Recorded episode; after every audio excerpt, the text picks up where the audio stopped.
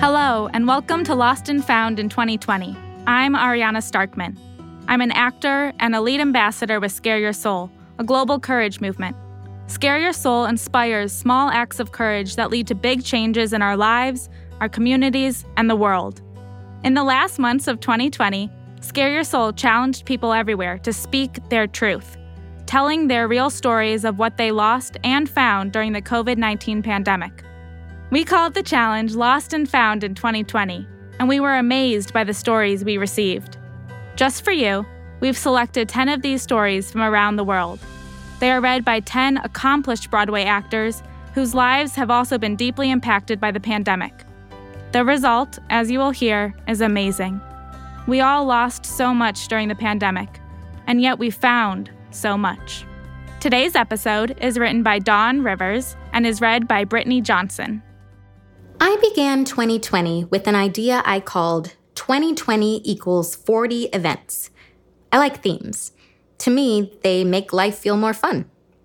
One year, I wore yellow every day for an entire summer and called it My Yellow Summer. It even came to the point that my phone would buzz periodically with notifications from friends all over who had taken photos of themselves in yellow.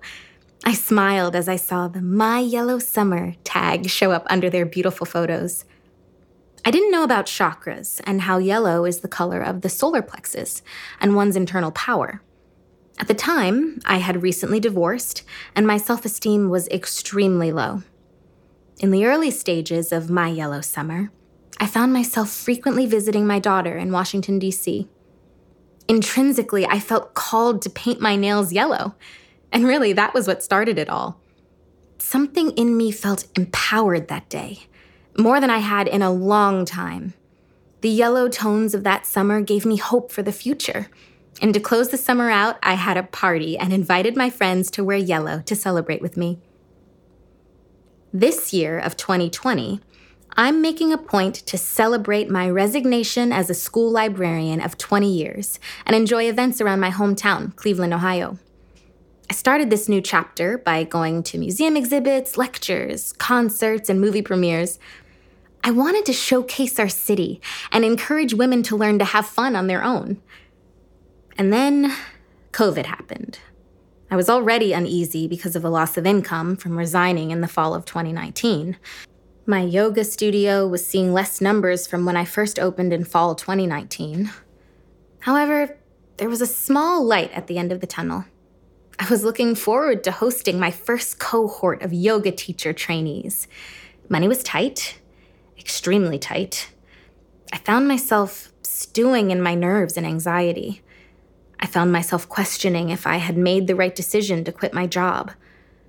On Friday, March 13th, 2020, I sat in my office and let myself fall apart and cry the state of Ohio started closing down businesses and putting in orders for people to stay at home.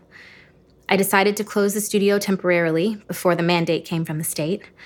I had no idea what I was going to do. I had not planned for this. That morning, I sent an email out to the Daybreak Yoga community saying we were closing and that I would be online with classes starting Tuesday, March 17th. Up until that time, I was already down one teacher and was teaching 70% of our classes in studio without the extra support. Facing reality, I realized I would be teaching 100% of them online. Eventually, one of my two teachers agreed to teach online from her home. Stressed is an understatement. I didn't know what I was doing or really how to teach yoga online. It was hard to envision the future, hard to see my way through, let alone out. Daybreak Yoga is in a working class neighborhood where yoga is known as stretching exercise. But my purpose in choosing this location was to bring healing practices to those who needed it most. I was passionate about sharing what I learned with others to help them heal and grow. With the pandemic, it felt as though I lost all of that. I was breaking down. Fear was living with me every day. Sleep evaded me. Doubt had me shackled to failure. Friends, teachers, and relationships were lost because of this pandemic. Income, resources, and hope were lost because of this pandemic. lives, livelihoods, and love were lost because of this pandemic. Then, the Black Lives Matter movement exploded with the death of Breonna Taylor and George Floyd. People all over the world noticed the injustices in America. I was asked to share my opinion, be an ambassador, collaborate with other yoga teachers, and folks wanted to support Black owned businesses. My business. I was awarded three scholarships this pandemic advanced yoga teacher training, meditation training, best practices for yoga teachers. I connected with the yoga community again, but as a student, I learned new ways to meditate. I started to move my body again under the instruction of an international yoga who I admire. I was reminded of my own story, of why I came to yoga in the first place. It saved my life.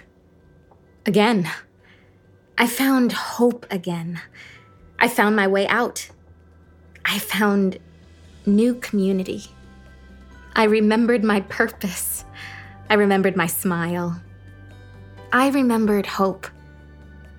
This pandemic has been relentless, and it has shown me that I am resilient. My community has expanded, my resources have too. And what I learn, I share.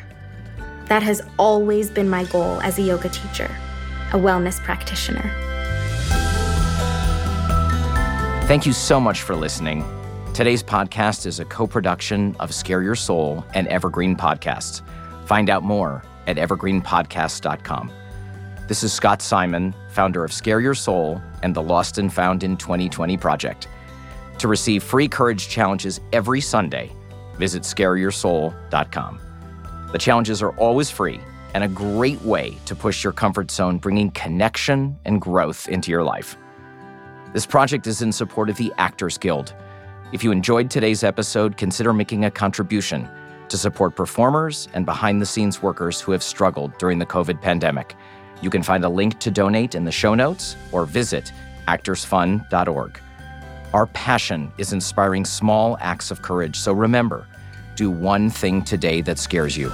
You never know what amazing thing may show up on the other side.